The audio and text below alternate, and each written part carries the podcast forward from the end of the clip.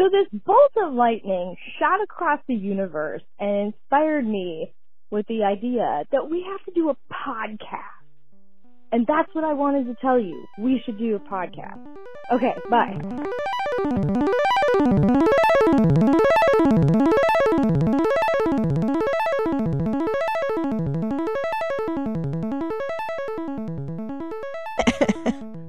I'm ready. I hit record. oh shit. Okay, I hit record. Here we go. Um, Here we go. welcome to Feature Creep, colon. Built-in microwave, semicolon. Uh, your family legacy is vacuum cleaner? No, your what is it? vacuum cl- vacuum cleaner design. yeah. Well, no, but you- Comma. comma. Yes, vacuum cleaner design. Comma. And Jeff Bridges is a national treasure. Oh. National treasure, Jeff Bridges. National treasure, tre- treasure Jeff Bridges. Yeah. So this is about this is about how all my family heirlooms are rainbows. Ostensibly, all of your family heirlooms are rainbows.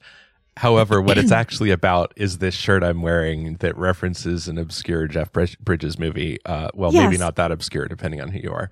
Um, Yeah, depending on depending on what kind of nerd parents you had growing up. Right, but the movie Tron, um, which I could talk extensively about, but I'm wearing uh, I'm wearing a Flynn's Arcade T-shirt, so Yes. um, we'll get into that more later. So, uh, vacuum cleaner design. More importantly, or less Vacuum importantly, So there's a few things I need to say up front. Um, Yes. My family is obsessed with rainbow vacuum cleaners yes, and rainbow vacuum cleaners are not really vacuum cleaners. They're like air filters. Um and I'm pretty sure that the rainbow rainbow vacuum company is like an MLM oh yeah, um, or like used to be. Like they're so they're called rainbow canister vacuums and they are uh, you can get them on Amazon now apparently. oh uh, or reconditioned ones. The it's called if you go to rainbowsystem.com and I'm not in this MLM like I'm not part of this Yeah. capitalist cult. yeah, Um but my whole family, my aunt got into this like thing and she was selling these rainbow vacuums and so my grandma bought a bunch of them and gave them to all of the family members, like all of the Oh. kids. yeah, And so everybody in our family ended up with a rainbow vacuum cleaner. My parents got one. Um, all my aunts and uncles got them. Anyway, uh, we now have two at my house because over time I've inherited more and more of them. hmm So I started out with one that was from like the 70s, that's like as old as I am. And now I just recently added to that. I mean, the first one still works great. So I'm keeping it. And when it eventually dies, I'll switch over to the one that was made in like the 80s or 90s that I now have. yeah, But they never go bad. They never fall apart. They've got this water pan in them and they're so like you vacuum and it sucks the air through a hose into like a water bong. Yeah, and it's this like pan of water and the water like traps all of the dust and particulate and crud that you vacuumed up. And then it sends this like tornado vortex of air upwards from the pan through this turbine engine that forces it through a HEPA air filter and it clean air comes out the top. Yeah. Wow. It's very elaborate. so interestingly um i imagine if people are listening to this they're like okay well when are they going to mention dyson because that's like the big like design darling Right. right, now right or Yes, has been for many years so i i just learned this so i was just um getting on the googler and i googled the um i i look i actually i went on the wiki, wikipedia and so Rexair is the parent company or the company that markets and sells um rainbow rainbow systems Yeah. um They're n- they're not a vacuum. They're a system. Yeah. They're a system for cleaning the air in your home. and so uh, according to wikipedia in 19 in the 1920s um Mhm. uh, a man named John W. Newcomb invented a device that separated dust and particulates from the air. He called his new invention the Newcomb se- separator. Um, and so, it, it, if you're at all familiar with Dyson vacuum cleaners, this is going to sound kind of familiar. A Newcomb separator has a cup shaped part at the center that spins at high speed, creating a centrifugal force. Air can be pulled through the holes in the separator, while anything with weight is effectively thrown outward from the separator, trapping it at the bottom of the machine.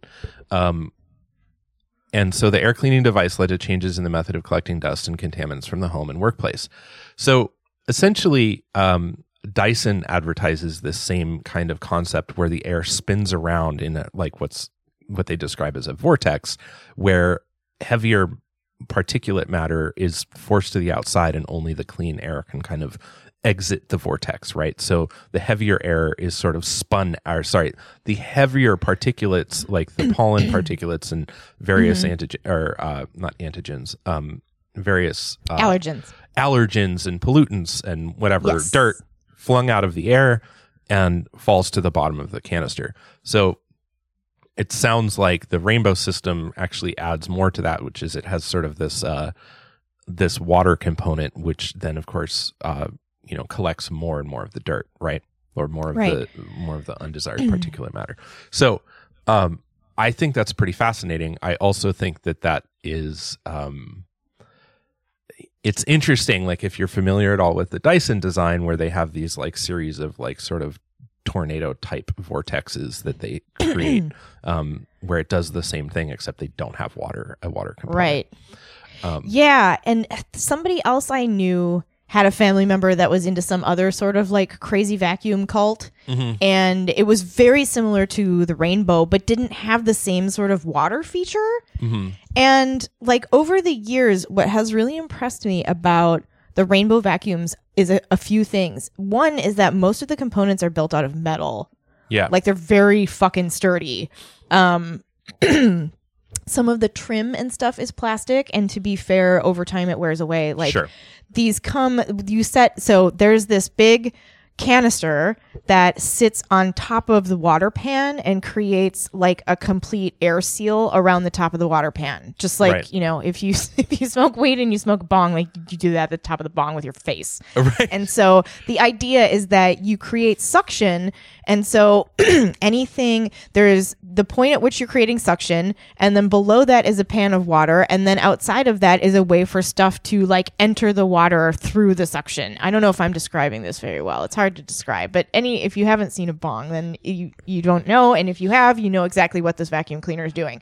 So like, the part where you would light the bowl is the part where there's the hose that goes out and sucks stuff in. Yeah. And then like the part where you would suck on the top of the bong is the part where the vacuum cleaner attaches. Anyway, it like draws all this stuff through like if you want to vacuum a carpet, there's Yeah. a vacuumer that has the little bristles that spin around really fast and brush the carpet fibers. Uh-huh. That thing plugs into the vacuum canister that sits on top of the water. So it's electrified Right. Right. so that it So it's like power. like powered yeah, Yeah. powers on its own um, if you're just using like a wand attachment to do dusting or whatever it's just the suction that is created from the vortex of the canister vacuum that sits on top of the water Yeah. but it's super powerful like it's crazy powerful and because everything that passes through the vacuum passes through water anyway Yeah. you can use it to shampoo your carpets oh, interesting. so it's a wet dry vac too Yeah. No, that's really cool. And Um, there's been a lot of things that I found really easy to clean up with it because it was like a nasty wet mess, and you're like, it's fine, it doesn't matter. This vacuum cleaner is built for that, and you just like, whoop, not a, not a problem. You just suck it right up. right. Right. And then if you don't have a lot of particulate, like if you have, I don't know, like just dust and stuff that comes out of corners in your house and things like that, you can flush that down the toilet if you want. But I usually end up with like lots of cat hair and like pet fur and like Yeah. sand and things. Right. Um, and that you don't want to put down your drains because it'll get all stuck and stuff. So you have to pour that outside. But you just pour it into the grass and it just decomposes. I mean, it's as long as there's nothing toxic in there, there shouldn't be any to- anything like like if you're in your normally vacuuming your house, right? Like Yeah. this is mostly just Yeah, the dust is- Mm-hmm. and dirt and dead skin cells and whatever that's coming in through your Right. Yeah. Yeah. So I just put that outside in the garden and just dump it out in the grass and it's fine. Um, so yeah, now I have this brand new rainbow and like I love these things. I've never really been an evangelist for particular products. Uh-huh. You know what I mean? I'm Yes. just not that into stuff. Sure. But sure.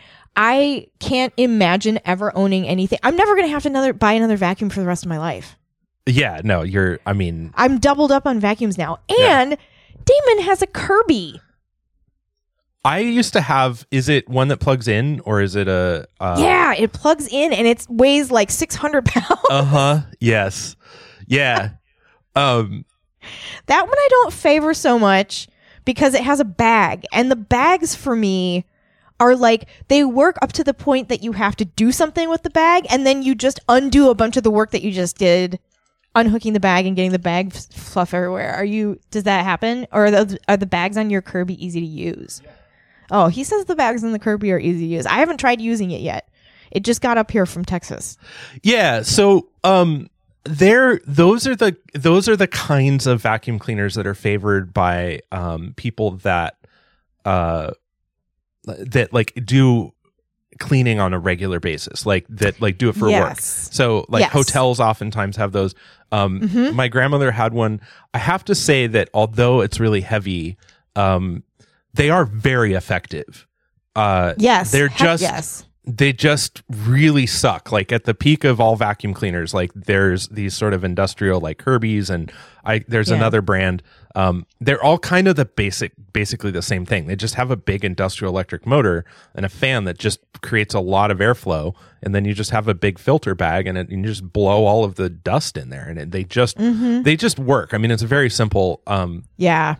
And I will say, like in comparison to say, uh, like I own a Dyson. I got sucked into that um, Yeah. early on, and I'm I'm perfectly happy with it. I will say, like at the at the price point, it's a little more than like other commercially or like sort of consumer level vacuum cleaners, but it is better than those. But I don't know that it's better than a Kirby. The do the thing that I do like about it, and and this is this is like most of the things I choose in my life. Like it doesn't have a battery. So Yep. that's never going to go bad. And it doesn't have a bag, which means that I can vacuum at any point and I'm not going to be like, fuck, my bag is full. And now it's going to interrupt the, like my moment of vacuuming. Cause my problem, of course, is always that, um, shit sits for a long time in my life. Like, you know, months will go by and I won't have vacuumed. Shut up, everybody. Um, and and like all of a sudden I'll be like, oh fuck, like this house is disgusting. I need to vacuum, and I'll have this like Right. fit of like vacuuming. But if Mm-hmm. if I don't have a bag available for it, then Mm-hmm. that will disrupt that, and it might not happen for another month. Right. And so I can't rely on that to you know you you see what I'm saying. So like it works for me. Um, yes. I mean, arguably that's where a um a, a rainbow vacuum would also work, right? A rainbow vacuum would also work. The only thing that you would have to be careful of is that you remembered to empty the water immediately after you were done vacuuming because Right. if you let it sit, It it, would will be just awful. It, it's in the room temperature air, right? So it cre- Yeah. it creates like this very awesome seal inside of this canister vacuum. Um, but if you leave it sitting there, it will rust the motor of the vacuum, which sits right over the canister. Oh. I mean, uh, right over the pan Oh, of water. it- Yeah. because it's what it creates the the seal around the water, and it's what draws the air through the water in a column up into the vacuum HEPA filter. So, like, if you if it's sucking at the time, there's all this airflow. It's not gonna get. It's not gonna have standing like um, condensation or evaporation just sitting on the surface of the motor. It's like sucking the air through, and so Right. the motor's not getting wet. Or if it does, it dries instantly because there's so much airflow. And Right. so um, it's meant to be used in that way, and it's meant to be in close contact. But if two things, you know, like a couple of things can make this go horribly awry. One is if you just let it sit there for any length of time with the water in close contact, Right. because then it's going to rust the motor because Right. there's no airflow and it's going to corrode everything. And two, if you tip over the vacuum while you're using it by accident, you have to tip it up very quickly before it's like Yeah. sitting there in water, Right. Um, because it'll just drown out the engine. And that uh, the vacuum itself, the canister sits on top of the water pan and attaches to it with clips, like the lid on a cooler, for instance. You know mm-hmm. how you like latch it so that it doesn't come open. Right. So yeah, you clamp the vacuum cleaner down onto the pan of water with these little clips on either side. And then you set that whole thing on this little rolly cart that has wheels so that you can pull it through your house behind you because it's very heavy with this canister of water, you know? Mm-hmm. And so it, it's got its own little traveling system. But if you run into like a, a door frame transition or something where the floor is uneven Yeah. and the wheels get stuck, and your inertia will just tip the canister over forward rather than you know, staying put because the wheels get stuck on the lip of something and then the canister keeps going with you as you move forward vacuuming un- unaware of this and then the whole canister falls over sideways. And if it's latched, it doesn't spill, but the engine gets wet. right, right. Yeah, So- so, I see. So it's got some it's got some design uh considerations, some things to consider. Yes. Yeah. Yes. Um well the things that make it highly effective also make it highly susceptible and fragile in some strange ways. right, right. Um Yeah. yeah. but it's it's incredibly well constructed and like i said i'm f- over 40 years old and this vacuum i think is the same age as me and it's still going like crazy i we didn't use it for like three and a half years when we were out on the west coast Uh-huh. and i came home and i turned it on and it was like just like fired up like an airplane engine. Uh-huh. like that's what it sounds like it sounds like an airplane Oh, you've heard it i think Oh I yeah, yeah. while no, you were I've- here Yeah. yeah, and I love having it because like if people are allergic to, to pets and they come to my house, I can vacuum with this and basically get like tons of allergens right out of the air and out of the like as I'm vacuuming, I'm not making more of the problem by spreading it around. you know? Right. Yeah. No, it's very effective. Um, for sure. I I've I've had allergy problems when I've come to stay with you. Um, but those have always been in the context of you're like I didn't have time to vacuum, basically. like, you're like I'm really sorry, and then it's like you know it's no problem. Like we'd vacuum and and uh, you know Yeah. take care of it. Um, and to be fair, I think that was mostly when um when Chuck was still kicking around and he Yeah. he was and also you guys were living in an RV and it was like super close quarters and um Yes.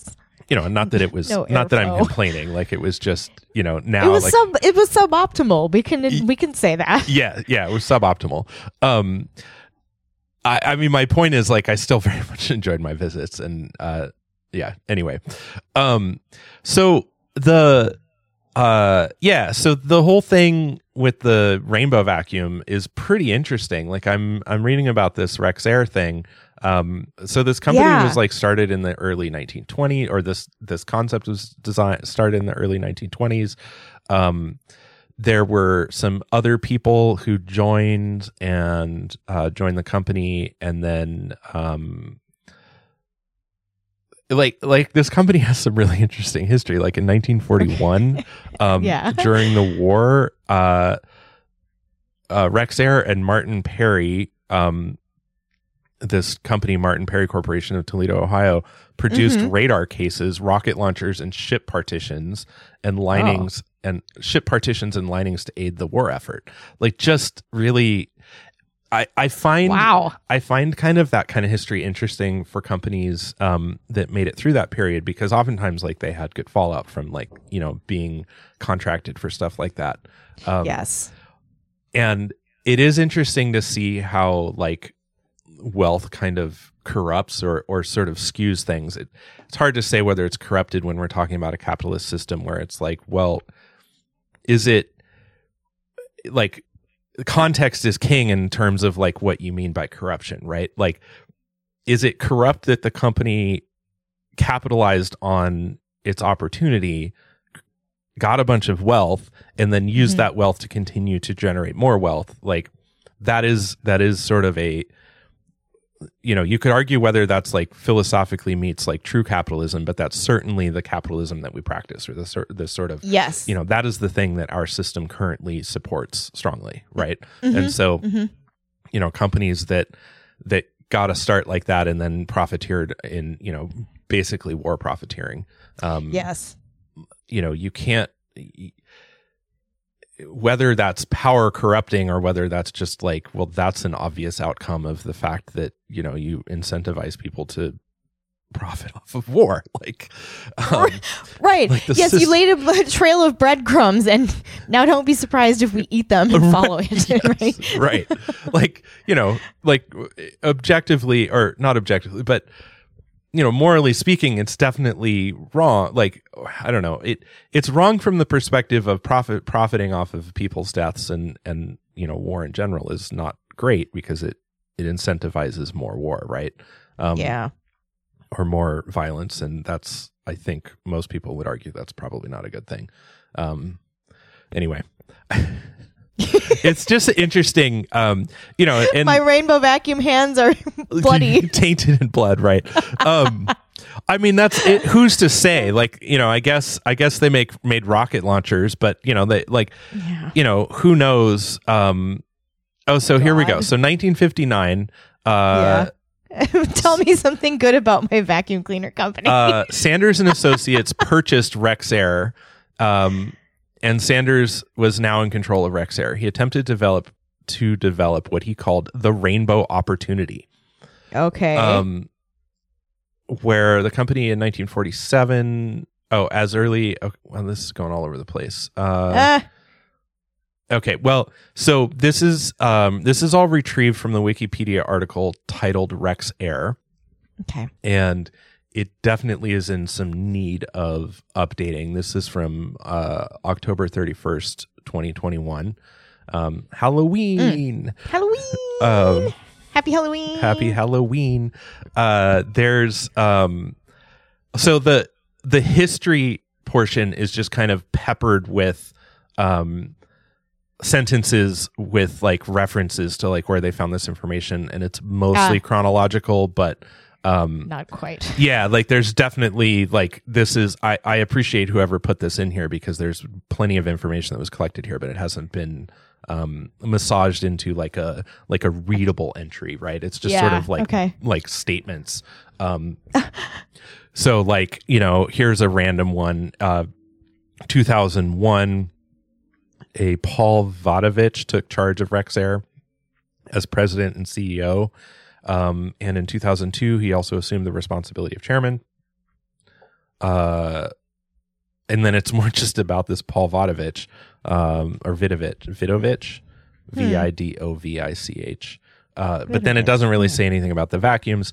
Um, so Weird. yeah, So, like, what was happening in, like, say, the 1990s with Rainbow Vacuum? Does it say anything on there? Because that's when my aunt was involved with them, and that's when we all ended up with hyper expensive vacuums. Yeah, so in the 1980s, Rexair developed an international sales and distribution networks, and the Rainbow Yes. was modified to meet the specific demands of countries around the world. In 1986, Rexair celebrated its golden anniversary by launching its newest Rainbow, the D4. So I'm guessing, Is that one the one that looks like it's made out of gold? Because I remember going to like the rainbow, one of the rainbow headquarters, yeah, because my aunt was there for some reason, and I went with her, and they had like a gold rainbow vacuum in the entryway. so I'm looking to see um, if I can find. Uh, oh, there's rain vac. Oh yeah. Oh fuck yeah. There's Uh-huh. uh, model history. So um, Wonderful. There's. Let's see. I'm trying to find like good pictures of it. Um, there is reference to a, a rainbow vacuum E2 Type 12 slash gold. The gold version rainbow has had several revisions. The early production of this model has very similar stripes compared to the E2 series rainbow. Um, there's so there's something called the gold version, but then they have like a photo. Um, unfortunately, you can't really see. I can't tell what what model it is, but there's like a gold canister one that's like more round. Looks like a yes. looks like a sort of like late 60s sort of design influence um Mm-hmm. but I'll I'll bet that's the one. yeah so from from 19 so i would say from 86 to 94 is the d4c model Okay. um this looks kind of like what you have um Okay. although you might have Rainbows are this weird, like they've kind of evolved over time. Like in the 70s and 80s and 90s, they were this brown color. yeah Like, like think of like, um, like frosted amber glass coffee tables. yes You know, it's that weird, like it's that weird see-through brownish, foggy glass color that was just all over in the 70s and 80s. Like, and they made that that they kept the styling in the design of the vacuum, and so the vacuum is sort of like this rich brown color with like gold detailing. yes yes this sounds this sounds it's very so, disco. uh-huh uh-huh and then like the one that my mom and dad just dropped off, Yeah. um, the the newest hand me down that I got, because I'm assuming they must have gotten a newer vacuum. I don't know. Um, it's less brown. It's still brown, but it's kind of like espresso. It's a little classier brown, right? Yeah. Um, a classier brown. a classier brown, not quite so dated. Would you say that's like more desaturated, like a little more gray or a little Yes. more? Yeah. Yes, exactly. Which was also like I think a trend in coffee tables. Mhm. Anyway, um the ones that I'm looking at online currently in 2021 where it's like how to buy a rainbow at the rainbow site, they look black and gray and blue. So the styling like al- almost the branding in a way has changed because the look of it has been significantly updated. It's much more modern. T- it looks like a coffee machine now, a giant coffee maker, as opposed to R2D2. Oh, interesting. No, C3PO. C3PO. Wait, no, R2 R2D2. Well, the shape is R2D2, but C3PO Yes. is the golden robot. Right. So it's a mi- yes. Well, in that case, it is a bad example or a great example because it's, a mixture of the two. an amalgamation of the two the two famous robots from Star The Wars. shape of R2D2 with the color is The, style and aesthetics of uh, C3PO. Yes. so weird. It all fits, right? It's all same time frame. yeah. Um So, uh, so here's a good here's a good thing. So, uh, you were asking about good news. So, um, uh, rainbow vacuum cleaners, as far as I can tell, uh, Sanders. So Sanders was the um, uh, the guy who, uh, yeah, Sanders and Associates purchased Rex Rexair in 1959, and Okay. so um, when you were or when your you said your aunt was involved or your grandmother my aunt, yeah, Yeah. my aunt was So- somehow got wrapped up with them. She got sucked in. yeah so they weren't strictly a uh, like an mlm or like a pyramid scheme they Right. um, yeah. basically sanders or saunders i think it's sanders uh, restructured the company to focus on direct marketing of its products via independent contractors or independently owned distributors so Yeah, that's um, what she was. Yeah. yeah and so although it probably had some of the trappings of market le- or uh, multi-level marketing and like that kind of Mhm. you know incentives and things where it's like you know i'm sure there were plenty of commission based sales and stuff they were selling Yes. a real product and um, people were not necessarily involved directly in like the level of a pyramid scheme that we would think of today as a pyramid scheme Yeah, like my aunt didn't have to recruit anybody. She was just selling vacuums to anyone who would buy them. And Yeah. uh, in fact, uh, my grandma bought one from her. I think to be charitable. I can I imagine. I don't know. I was like a child at the time, so I wouldn't Right. let in on any of the dynamics that led to these yeah so this this was vacuums. But this was essentially like in the realm of and uh, you and i might remember some of this but door-to-door salesman yes, like Fuller Brush.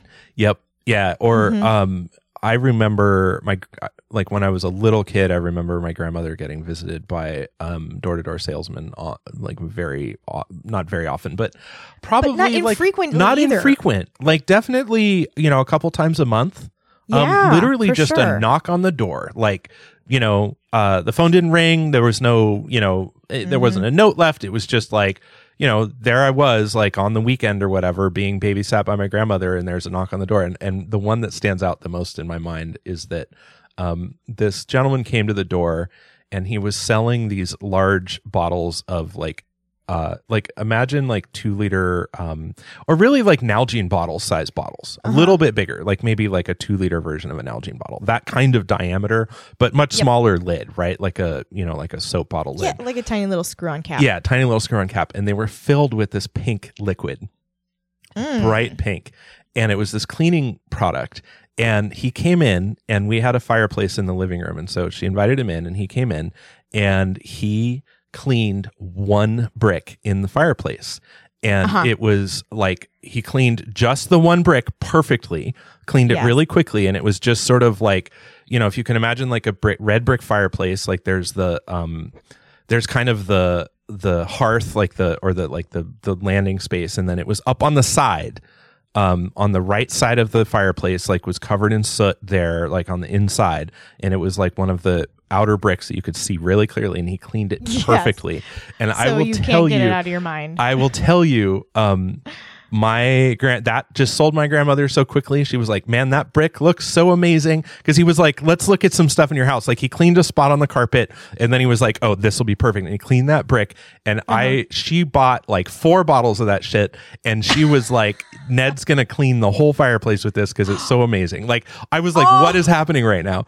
And of course, I mean, I was a little kid and I didn't clean anything. I mean, I was very little. I was probably like five or six.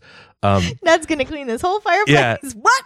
and uh and that Oh, brick no, that one brick was just clean like none of the other bricks ever got cleaned Sure. um that one brick i mean eventually they got cleaned like many many years after she moved out and like anyway like but i When remember sold the house. my whole childhood there was just that one clean brick on the on the you know in the fireplace and it just stood out to me because it had this whole story um yeah so door-to-door salesmen or salespeople but they were uh, all the all of the ones that i remember were men um not that Yep. know, Yep. that was just kind of the time um and yeah anyway uh i i think my th- uh, there were um what's the other what's the big makeup um sort of so Avon went door to door. that's it yeah yeah And Avon, I think, is also like skirts MLM Mm. territory, but Yes. isn't Yeah. strictly an MLM. Yep. Whereas, like for example, Mary Kay, I think is definitely an MLM.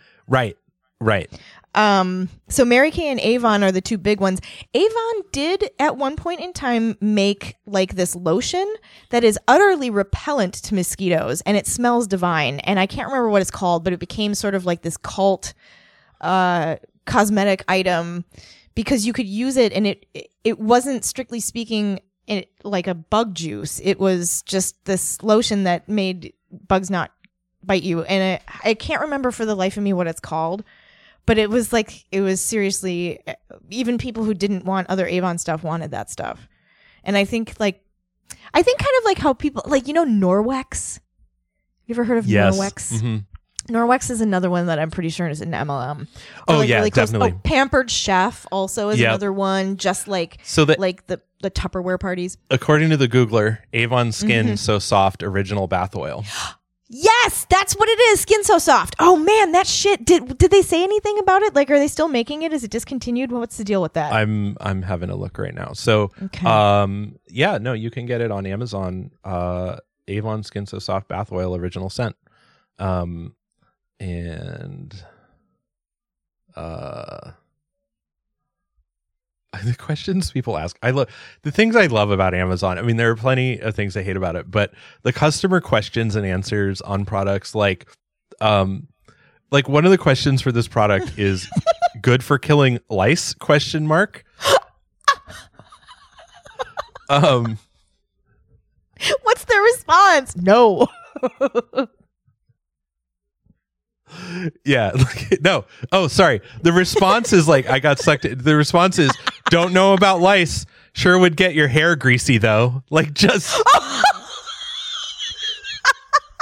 Only marginally helpful. or I love like this other person where I'm like, what is your lice treating plan that this is your answer? It can smother them, but I use it to keep them from attaching eggs, preventative maintenance. Like, what world are you living in where you need to prevent lice from attaching to your head because you're that frequently exposed to them? Right. Like, we have, are- we, we, we- what's going on? like like if that's your if that's your situation you need to like reevaluate some things about cleanliness in your in your space um I think so. Or, or who you hang out with. yeah maybe. yeah That's amazing. Uh wow. yeah so, yeah, so that's like that's one of the ones that used to get like, you know, traded in circles, like sold around. Um uh I remember the Fuller brush guy used to come to my mom's house when I was a little kid uh-huh and she would buy stuff from him. Like I remember she bought like a sweater defuzzer. Nice. It like shaves your sweater Uh-huh. balls off. yeah And, a sweater razor uh, or shaver or whatever this thing yeah, yeah, yeah. Um, and gosh, like I, I shaves don't the think pills we- the little the yes, pills. yeah yeah, the pilled up fabric, fabric pieces, yeah threads, whatever. Yep. Um, they he also like the pink stuff you talked about with your grandma. Like that is so familiar to me, but I don't think we had the pink stuff. yeah Or if we did, it was when I was really little. Mhm. I mean, I was pretty little when that happened. Um, Yeah. yeah, like I don't remember. I'm I must I was definitely under eight. I think. Um, and like my brother wasn't around. I don't think when that happened. So I have to assume that um, he might have been. I don't know. It was right around when my parents were getting divorced. So our often our childcare situation was like I mean, we weren't always separated. Like no one Yeah. was like, you guys are separated. But oftentimes, like I think he would have um I think because he was only like three or like two and a half.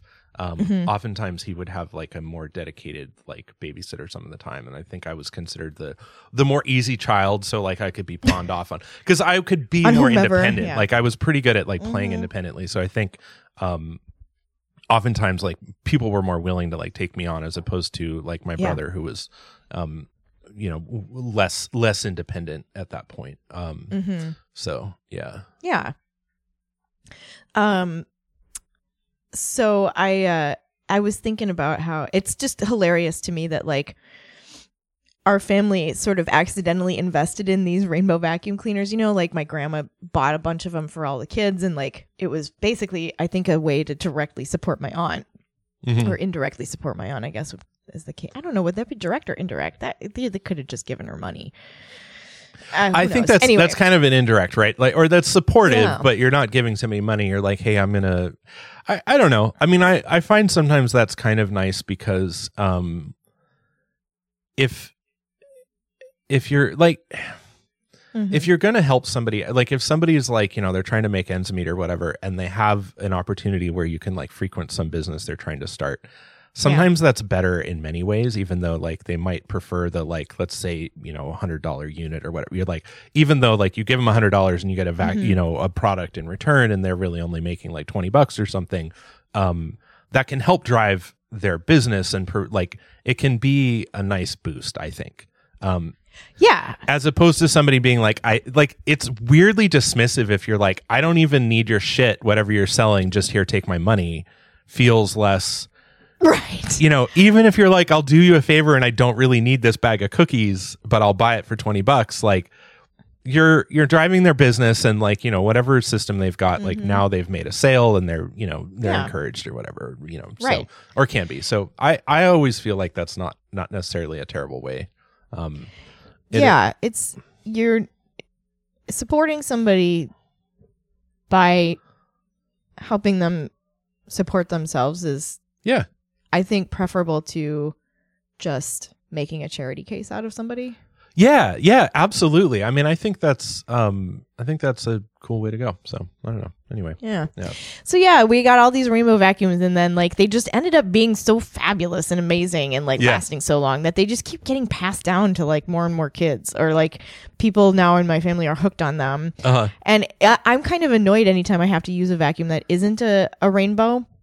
Like if I, I like I worked retail and we would have these horrible like cheap ass vacuums with a bag that like you know somebody brought in because they got a nicer one at their house and Right. they're like we can use my old one at the store.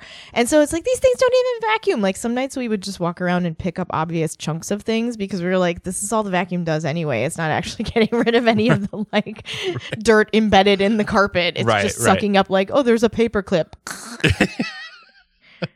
you know, it rattles around. One of my favorite memories from childhood is so at my grandma's house when she still lived in her house before she moved into a condo.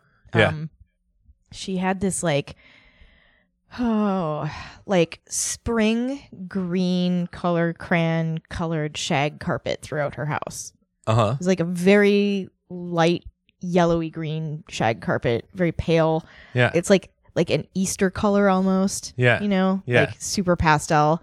And um, she uh, was obsessive about keeping her house clean. That's probably how I ended up getting onto that kick. And so as I would help her clean when we were little, and um, with the rainbow, you've got this big vacuum cleaner wand that sucks up at the carpet level and has like the the brushes that rotate really fast and all that stuff Right. um and it has so much suction that you can like put your ear on the hose of the vacuum cleaner that like delivers all that stuff to the water bong apparatus Uh-huh.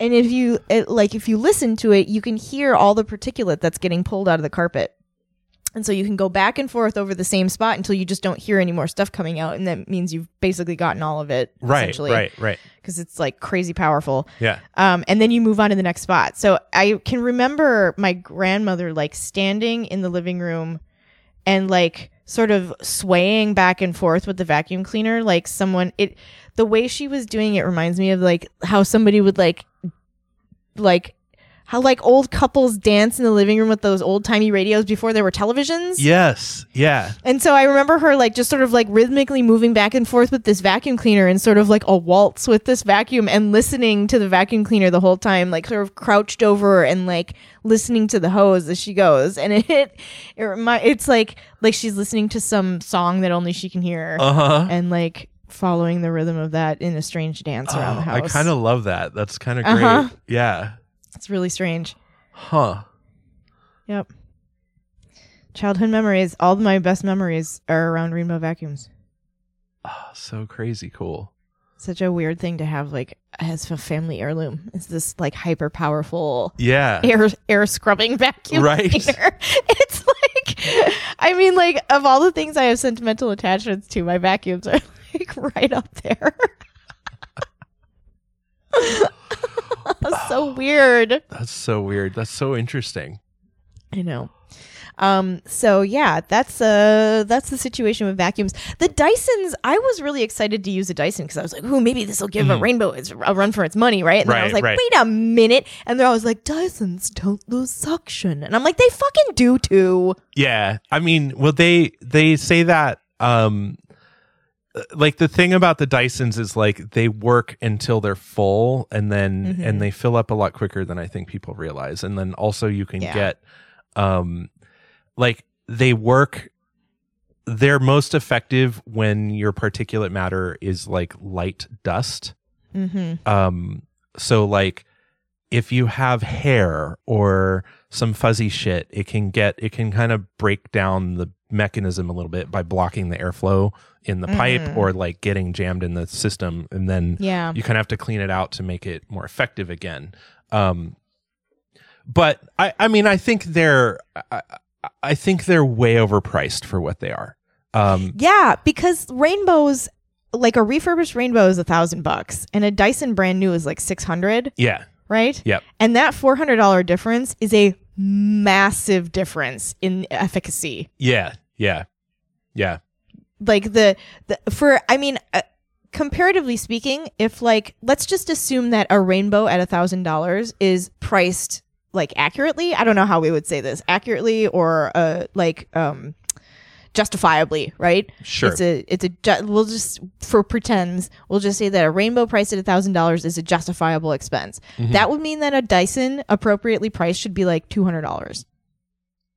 right because I think a Dyson works about one fifth as well as a rainbow does. Yeah. Yeah. Right. You know what I'm saying? Yeah. No, I do. Like if what you're paying for is the efficiency of the machine, you're gonna pay a ton for a rainbow because it does like six different things and it's amazing. And you can even put like essential oils in it and stuff, and it makes your house smell good while you're using it. Like it's crazy, right? right. There's all this amazing stuff about it. Wet dry vac doesn't leave a crumb behind. Will Mhm. like suck the teeth out of your skull. I mean, it's like so powerful. Uh, and like super easy to clean. Oh, one of the most satisfying things about it is that you can see the water pan, so you can watch all of the gross crud pick, get picked up and like Mhm. swirl around in there, and you can see it, and then you can tell when to empty it because you're like, oh, it's getting really cruddy in there. Right. Right. Um, yeah, so like if that's worth a thousand bucks, then a Dyson should be worth a lot less than than what it actually sells for brand new. Yeah, and I mean, You I think that's compare. Yeah. Like I, I feel like if they wanted to make it more, um, like more, more sort of commensurate with the price that you pay. Like I think they'd need to Yeah. make it more durable, like more of Yes. the parts. Like it's just It's, very plasticky. it's very plasticky um which is you know that's kind of the nature of products these days but it's also just like not good like Yeah. it breaks um It's not durable, yeah it's not durable exactly so which is interesting to me because a vacuum cleaner, something that helps you clean up a bunch of stuff, is a tool, and so it should be durable. Yeah, like I right. shouldn't have tools that break while I'm using them. Right. Oh, speaking of which, I I have another vacuum Yeah. that I'm really in favor of, which was just a tiny handheld vacuum made by the Eureka company. Uh huh. It was called the Eureka Easy Clean Lightweight Handheld Vacuum Cleaner, comma, hand vac corded, comma, 71B, comma, Easy Clean Yellow. This vacuum cleaner Uh-huh. is this it's the only vacuum that I've ever used that has a motor anywhere near as powerful as my rainbow vacuum and it was just this tiny little handheld guy. Yeah.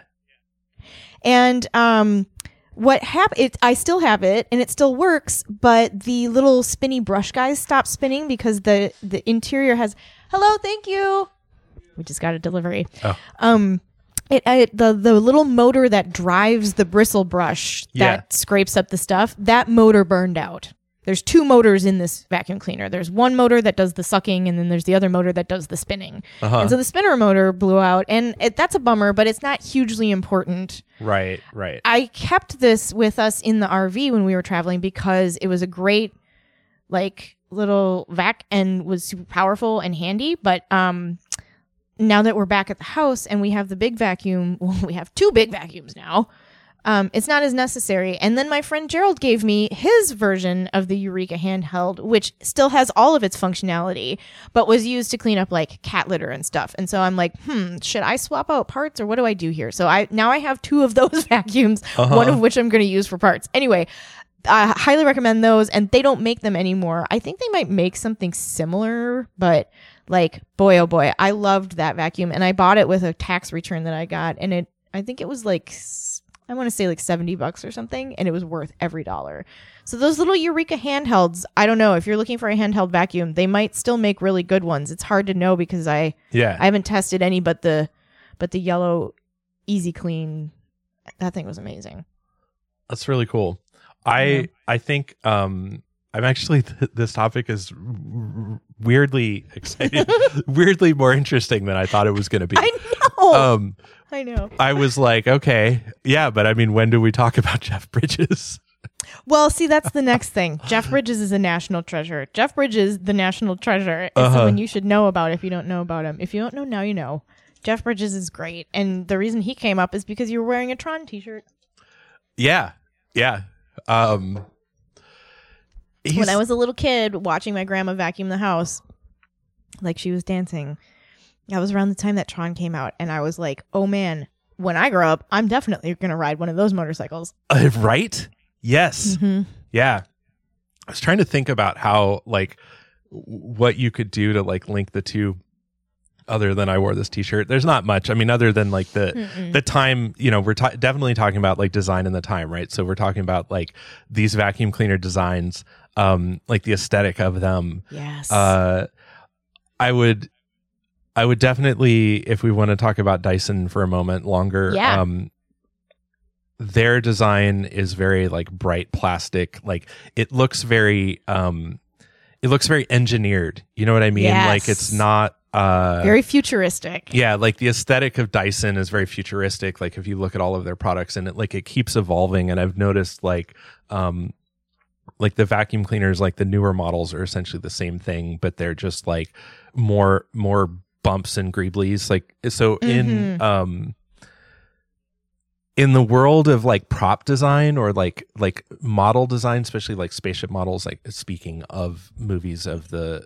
you know the 80s like we're talking about um so like 82 was when tron came out um Yeah. think- so Star Wars uh also came out. So Star Wars was like 77, I believe. Mhm.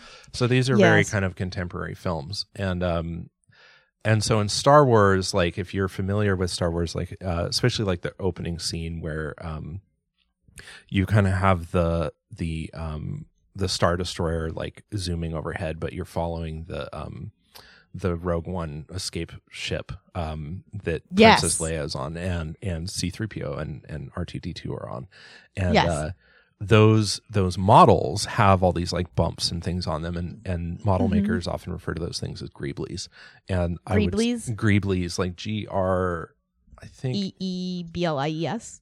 uh yes um a greeble, so a G R E E B L E, um, or a nurnal, a ner- nurnal, Mm. How do you Ner- a spell? nurney, N U R N I E. So this is from the Wikipedia article, uh, October thirty first, twenty twenty one, uh, titled Greeble, G R E E B L E. Um, so a greeble is like it's a pro- prominent detailing added to the surface of a larger object that makes it appear more complex and therefore visual more visually interesting. Um, and so when you're talking about the um, those spaceships in Star Wars, Yes. they they built these models and they would be uh, it would be considered greebles when you like the, it makes them seem larger, right? Like because they have Mhm. these like tiny little details.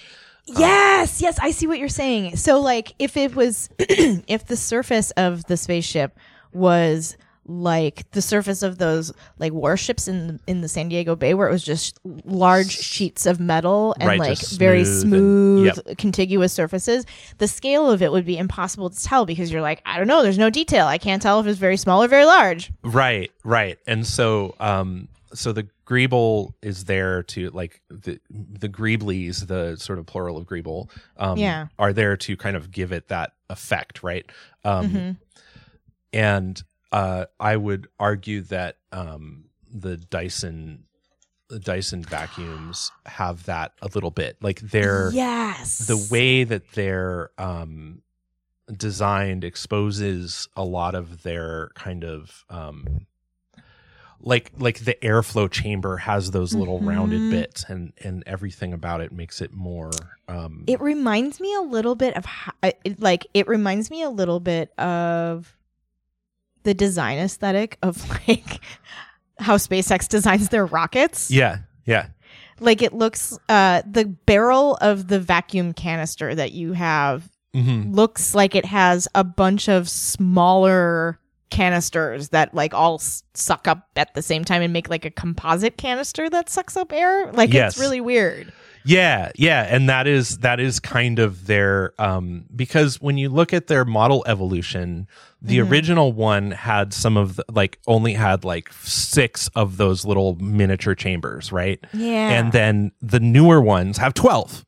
It's like double the Greeblies, right?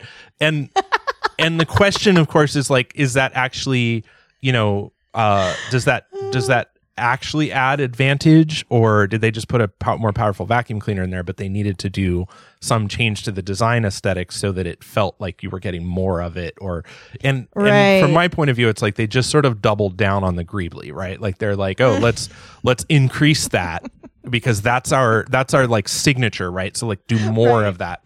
Um yes. I, I don't know. I mean, uh, you know, I this speculation, right? Like, I don't know. Yeah. Maybe there's, you know, every reason for that. Um, who knows? But, um, and I'm sure they say there are reasons. Um, but you know, whether that's true or not is a separate question. Um, Mhm. anyway, I'm We not sure. ne- we may never know. Uh, so Tron. Yes. Um, speaking of uh, the nat- uh, our a-, a national treasure or Jeff Jeff yes. Bridges. Jeff Um, Bridges National Treasure. yeah, Jeff Bridges National Treasure. Uh, in that movie, um, this was one of the first. Uh, it- so there are two movies. There's Tron and The Last Starfighter. Um, have this sort of distinction of being one of cinema's earliest films to use extensive computer generated imagery or CGI. Um, and Yeah, because uh, they were supposed to be people going into video games, right? Like that was the whole. Well, Tron concept. was, and then the last Yeah. Starfighter um, used. Uh, if you, I'm, you've seen the film, yes, yeah. So that was the one. I wh- remember details and aesthetics of it, but I don't remember the plot. yeah. So the main plot of the last Starfighter was that there was kind of this kid um, who played this arcade game at his. He lived in a trailer park, like out in the middle of nowhere, and there was an arcade game there, and he would play it. And the arcade game was called The Last Starfighter, and it was actually a recruitment device for um, these aliens. And when he beat the game, um, they came and recruited him. To go fly the last starfighter to beat I can't remember the name of the the, The bad evil guys, but- villain. yeah. but there were like you know there was like an evil race of whatever aliens that were like trying to destroy the galaxy Mm. or whatever and and so um you know he was basically him and this other alien guy were put in this the the last starfighter they were put put into the last starship to go Yeah. fight the aliens and defeat the you know the overlord whatever bad bad It's an guy. intergalactic alien battle, but what we really need is a teenage white guy from Earth. Yes. Yeah. Exactly. Yeah. Um. And so. Uh. Anyway. Um. But and and tr- but Tron Tron is yes like they go into the computer world and I Uh-huh. and I I think that um one of the reasons that uh the new reboot or the the sort of Tron 2 didn't actually do that well was Mhm. that they um they lost the aesthetic of it. They overcompensated, right? Like they used Ah. all of this new CGI effect and stuff that they had, which is like visually very stimulating, but it's too stimulating and it loses that. Um, cause the original film, I think some things people don't really realize is the original film, all of the shots that happened inside of the computer were shot in black and white and the each cell or each frame was recolored by hand. So What? there's there like the actual amount of CGI in the film is minimal by today's standards. And Holy shit. lots of times it wasn't even mixed. It was just like a cut scene with the CGI going on. And then they would cut back to the black and white filming that had been recolored by hand. And that it was an amazing effect because Yes. those they they did not capture that at all in the new film in the old film they're walking around in these suits and then the the suits like things that glow have this really like a very strange glow that sort of changes from frame to frame just a little bit Mhm. um everything is just like has this really amazing aesthetic and i remember Yeah. as a kid just being like holy shit and if you watch it now um i think it holds up for what it is like i don't think you Yeah, it, oh, it totally does. It totally does. And like the part where they go, like the part where they go and use their little like frisbee discs to get water. yes yes Oh man, the blue That part was glowing so river good. yes that was just Oh, stands God. out in my mind i was like holy cow this is amazing what is this Yeah. going on here I Um, could not wait to like live there. yes That that was that was my takeaway. I'm Right. like, sign me up. like that scene to me is this amazing work of art because the soundscape of it like that you have the like echoing Mhm. sounds of their footsteps and then um and that sort of like digital sort of resonance going on and then when they're when they're talking with each other and it just really sucked me into the film in that moment i would i'm pretty sure that scene is the like of all the scenes in the film that's the one that i'm just like this has got me hooked on this movie Mhm. um so Yeah, I totally that and when they're racing on the bikes and making those walls. Yes, yeah. So the um the light bike races were uh yeah, just really Mhm. really cool. Um Yeah. really well done. Uh just really like good good pacing and and exciting like action moment in the movie. Yeah, Um, so great. Yeah. So uh so yeah, so Jeff Bridges um plays uh Flynn in the movie and he's this programmer and he um and he's fighting against this or the plot of the movie is that he basically got fired from this company called Encom and Encom basically appropriated all of his intellectual property rights and was making Mhm. money all, off all these games that he wrote. And and you know in the arcades because back then when this movie was released you home video games was not really a thing. I think atari atari was probably the first um uh let's see so atari kind of the atari 2600 was probably the first like big popular home video game console Is that the one with Activision Racing and Pac-Man and yeah, yeah, and it, it was kind of it had this sort of like wood front, and it had the the Yep. classic joysticks with the one red button off to the side. Um, Yep, we had those. yeah, so I um, think God, we might still have it up in the attic. uh, that'd be amazing. So that came out in 1980, so 1980 to 1982, or I guess 19. Uh, so basically, the lifespan of this console was basically 1977 was when it was first released. So like Star Wars. So this was still when Tron was being worked on and created or like got released. It was um, it was essentially uh arcades was where you went and played arcade games or where you Yeah. played video games.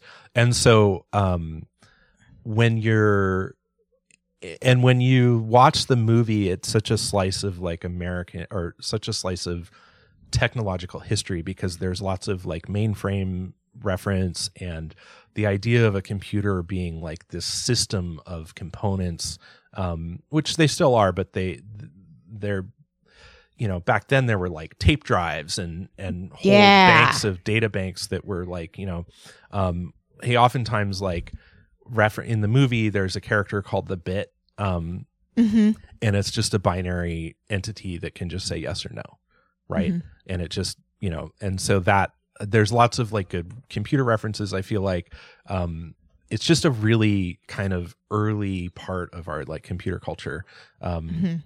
yeah so anyway so uh, kevin flynn uh, is this leading software engineer and he's he's you know he was employed at encom and then he gets fired and and um, this guy uh, uh, what's his name um, dillinger uh, what's the guy's name oh um The character. yeah so the main character I can't remember. um, I'm just reading about it. So, Ed Dillinger creates this program called the Master Control Program that basically is taking over all of the programs in in the company um, and in Mhm. the world, and it's like this sort of like evil master control program.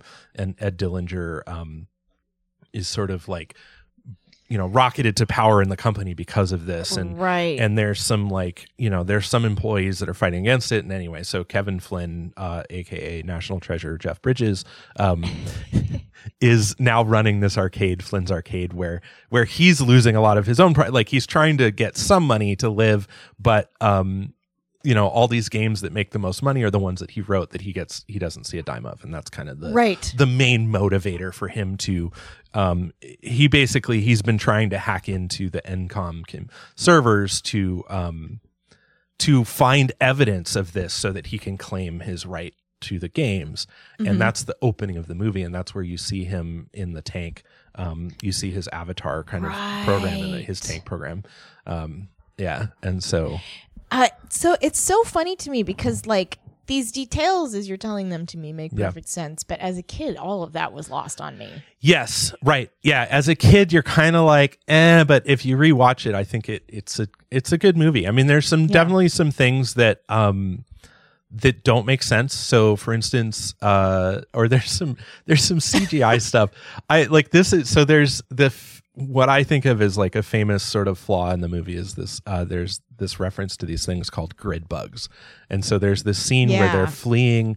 Um, so uh, Kevin Flynn and um and so Tron, so Alan Alan Bradley is one of the employees who still works there, and he developed this program called Tron that's supposed to like be this like watchdog program that's actually going to like undo the master control program or something, um, and or basically like supposedly keep it honest or whatever. But um, I don't know. In the movie, like your programs are now people in this world, right? In this digital world running around, and so um, they, yeah so- they're personified yeah, so the Tron program is this sort of like hero program that that actually Jeff Bridges or sorry, Kevin Flynn aka National Treasure Jeff Bridges, Jeff Bridges. is trying to um, support in his goal of like getting to some communication tower or something. I forget exactly what they need to do. Like- yes like they he needs to get to the communication tower so that he can download some information and then run his program or do his thing. yeah Um,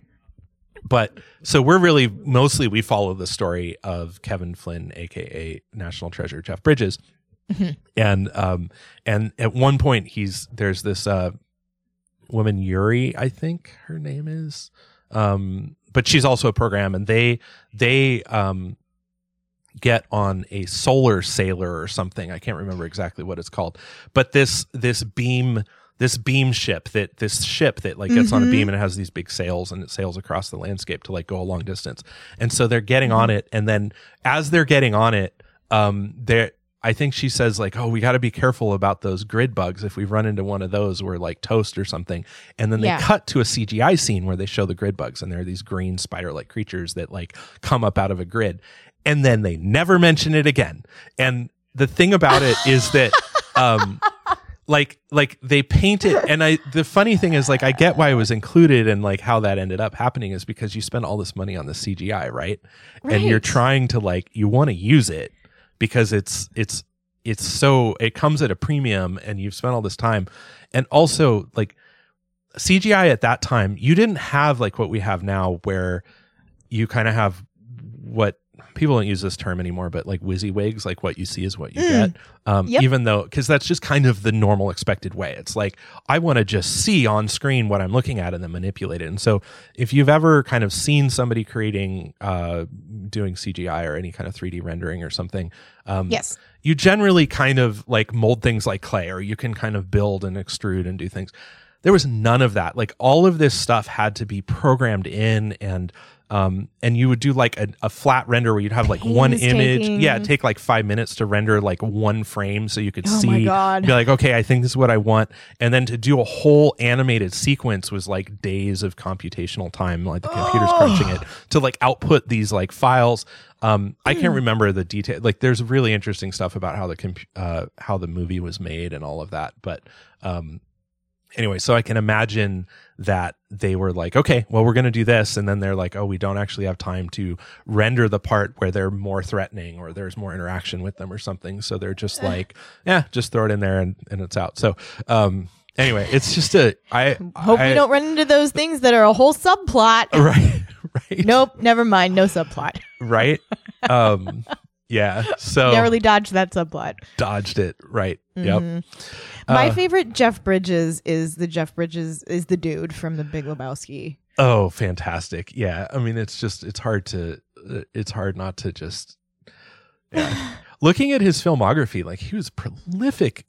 I know he's way- in so much stuff. Yeah, like this is great. His first credit is a 1951 film called The Company She Keeps, and his role was an infant. He was uncre- oh uncredited, uncredited, but he was in the movie The Company She Keeps.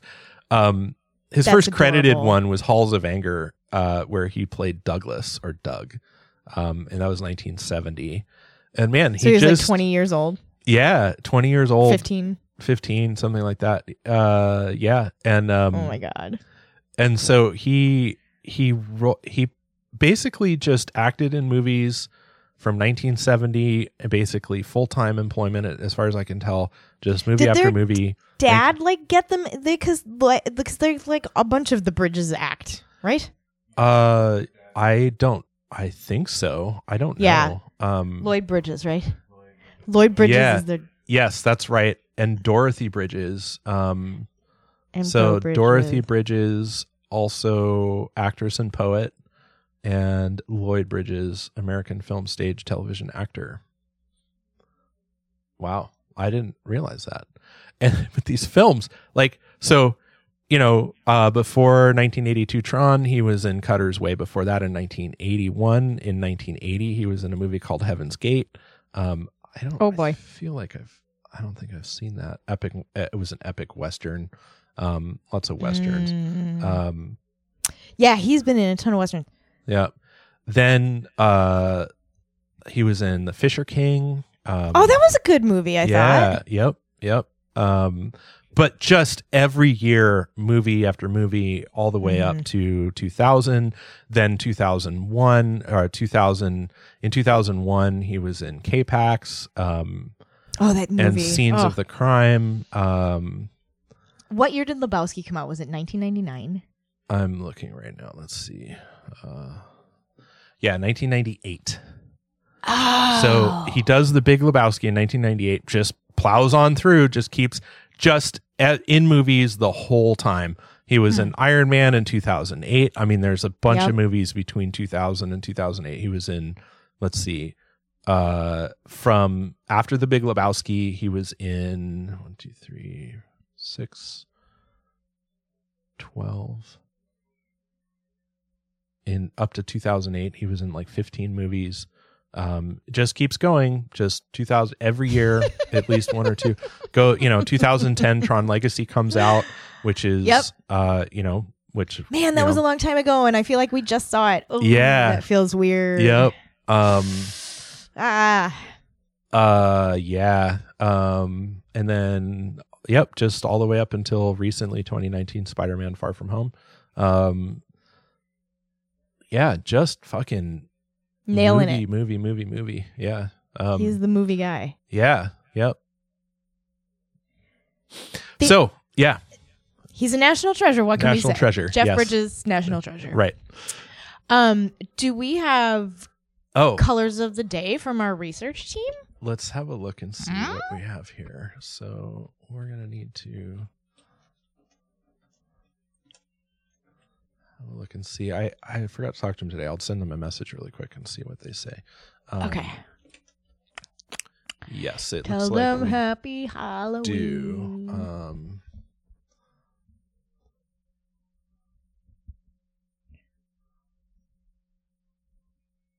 I need to order more contact lenses. Who out there wears contact lenses? I feel like how expensive they are is a weird scam. yes. I have to spend like nine hundred dollars a year on contact lenses. Mm-hmm. What? Alrighty. Okay. So uh we just got this um you might have to so they just sent me a link. I sent it to you. Uh yeah, These are kind of neat for Halloween, actually. they are. Yeah. Um so our first Mm. color is uh what I would describe as a very deep brown.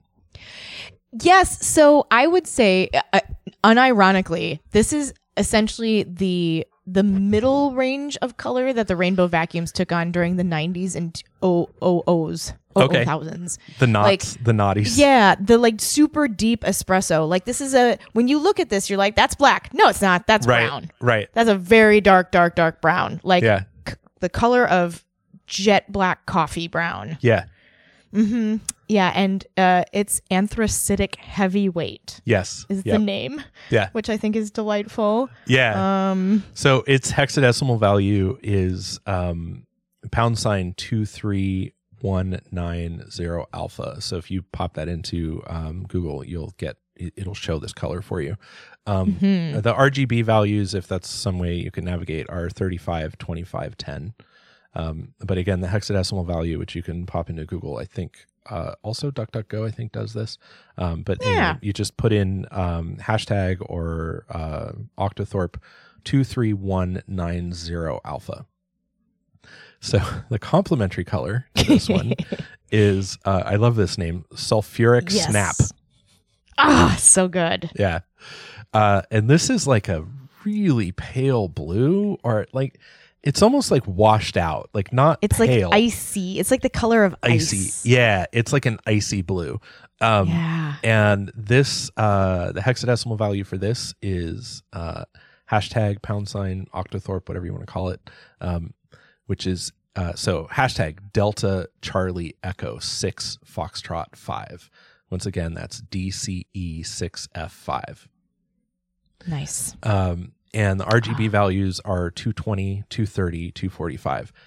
Uh, yeah, I mean, this is like a really, it's like, it's a little bit gray. A little bit gray and just a tiny bit of blue. Yeah, just a And it- little bit of blue. It looks like the color of an ice skating rink. Yeah, yeah. And it's like fresh. yeah, when it's fresh. Yeah, exactly. Like someone just, just drove the. Zamboni all over it.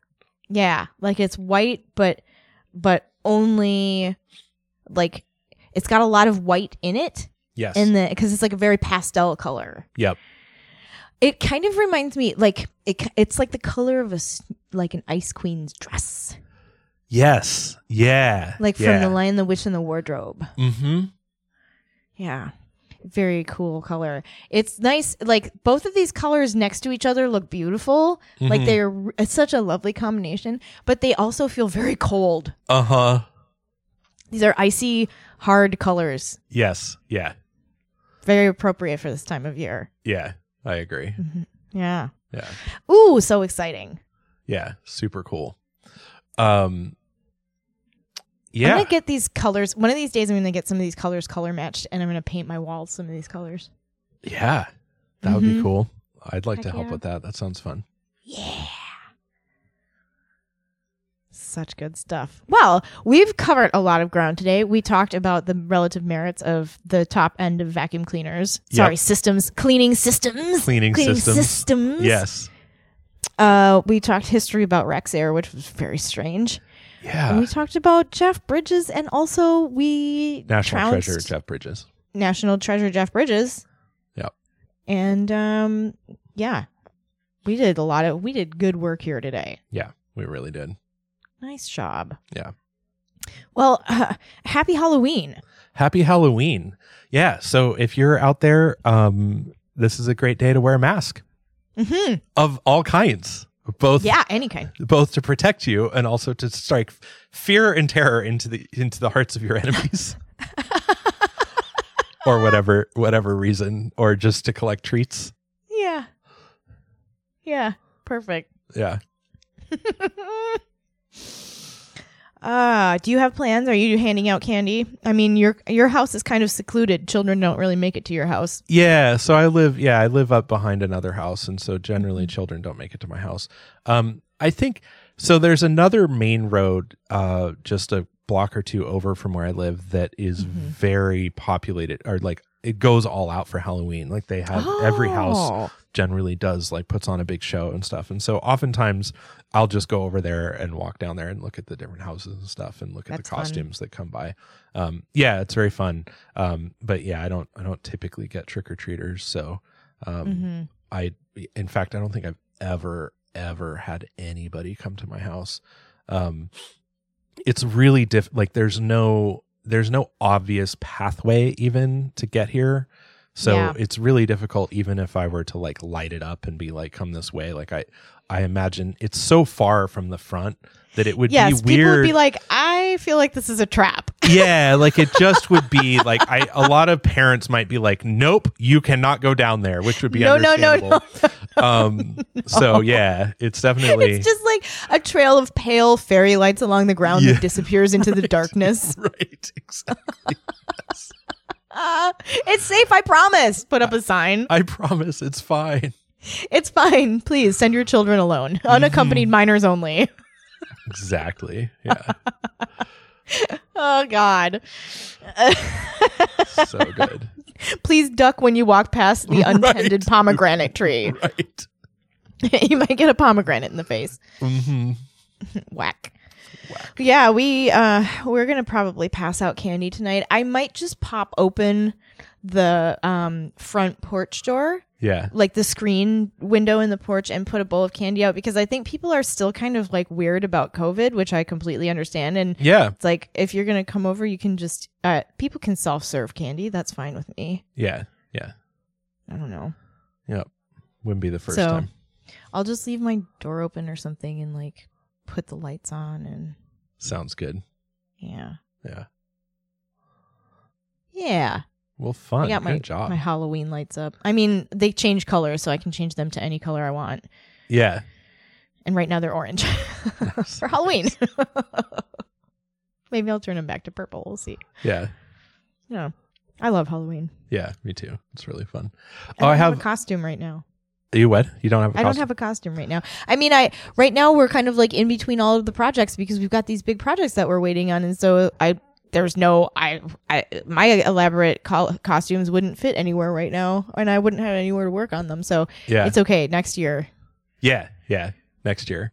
I did um I did do a costume this year, which is not I the last couple of years I've not done costumes, but this year um this one was good. I saw your photo. yeah, I went to a costume party and uh, my partner was dressing as Britney Spears from um from the Piece of Me video. Yes. and so I helped her make like the the jeans like all tatted up and and then I basically dressed up as a paparazzo and followed her around like taking So photos great. of the party. It was pretty fun. Yeah. Excellent. Yeah. You your outfit was very convincing. Thanks. Yeah. I mean it's it's funny like you just throw like a, a really douchey fedora on there and like you just instantly transformed into like exactly the kind of asshole you'd see wandering around. So Yes. It was like it was a radical and instant transformation. It was very very convincing. I was like, "Who's that jerk? right. Who's that seedy looking jerk in that hat?" Right. oh, it's Ned. He's in costume. right. you had me fooled. you had me fooled. Um, Yeah. So yeah. So anyway, Yeah. so that was pretty fun. Um, yeah, and I definitely uh, look forward to uh, seeing what some of the kids have out there on the street this week or Mhm. tonight. So, um, Yeah. But yeah. One of my favorite trick or treaters ever was this tiny little boy who came to my parents' front door and he was dressed up in this super elaborate Henry VIII costume, Uh huh. but he was only like two and a half feet tall. that is amazing. He was very cute. That's so funny. who did this? Like, who made this elaborate? Uh huh. Like, it looked like something that, I mean, like there's this theater here that's very renowned called the Guthrie, and they have a costume lab that at at like Halloween you can rent the costumes from their major productions yeah. um for huge sums of money i'm sure Yeah. but it looked like something that would have been used in like a very high-end stage play like it was really really really well constructed oh, that's cool. very detailed and he had Yeah. tiny little tights on oh my god it was so cute That's amazing. The little floppy hat with the feather Yeah. and everything and he looked you know like he's wearing his little like Tudor outfit so he's got like, he's Uh-huh. like this big round thing on two little like stick legs with tights oh god it was adorable i have to carve my pumpkin today that's what i have to do as soon as we're done i need to carve my pumpkin Yes. Yeah. That's what you need to do. time Well, should we is of the um, should we then be done? i guess so we should sign off Yeah. All right. Well, thanks everybody for listening. thanks thanks happy halloween thanks Okay, bye.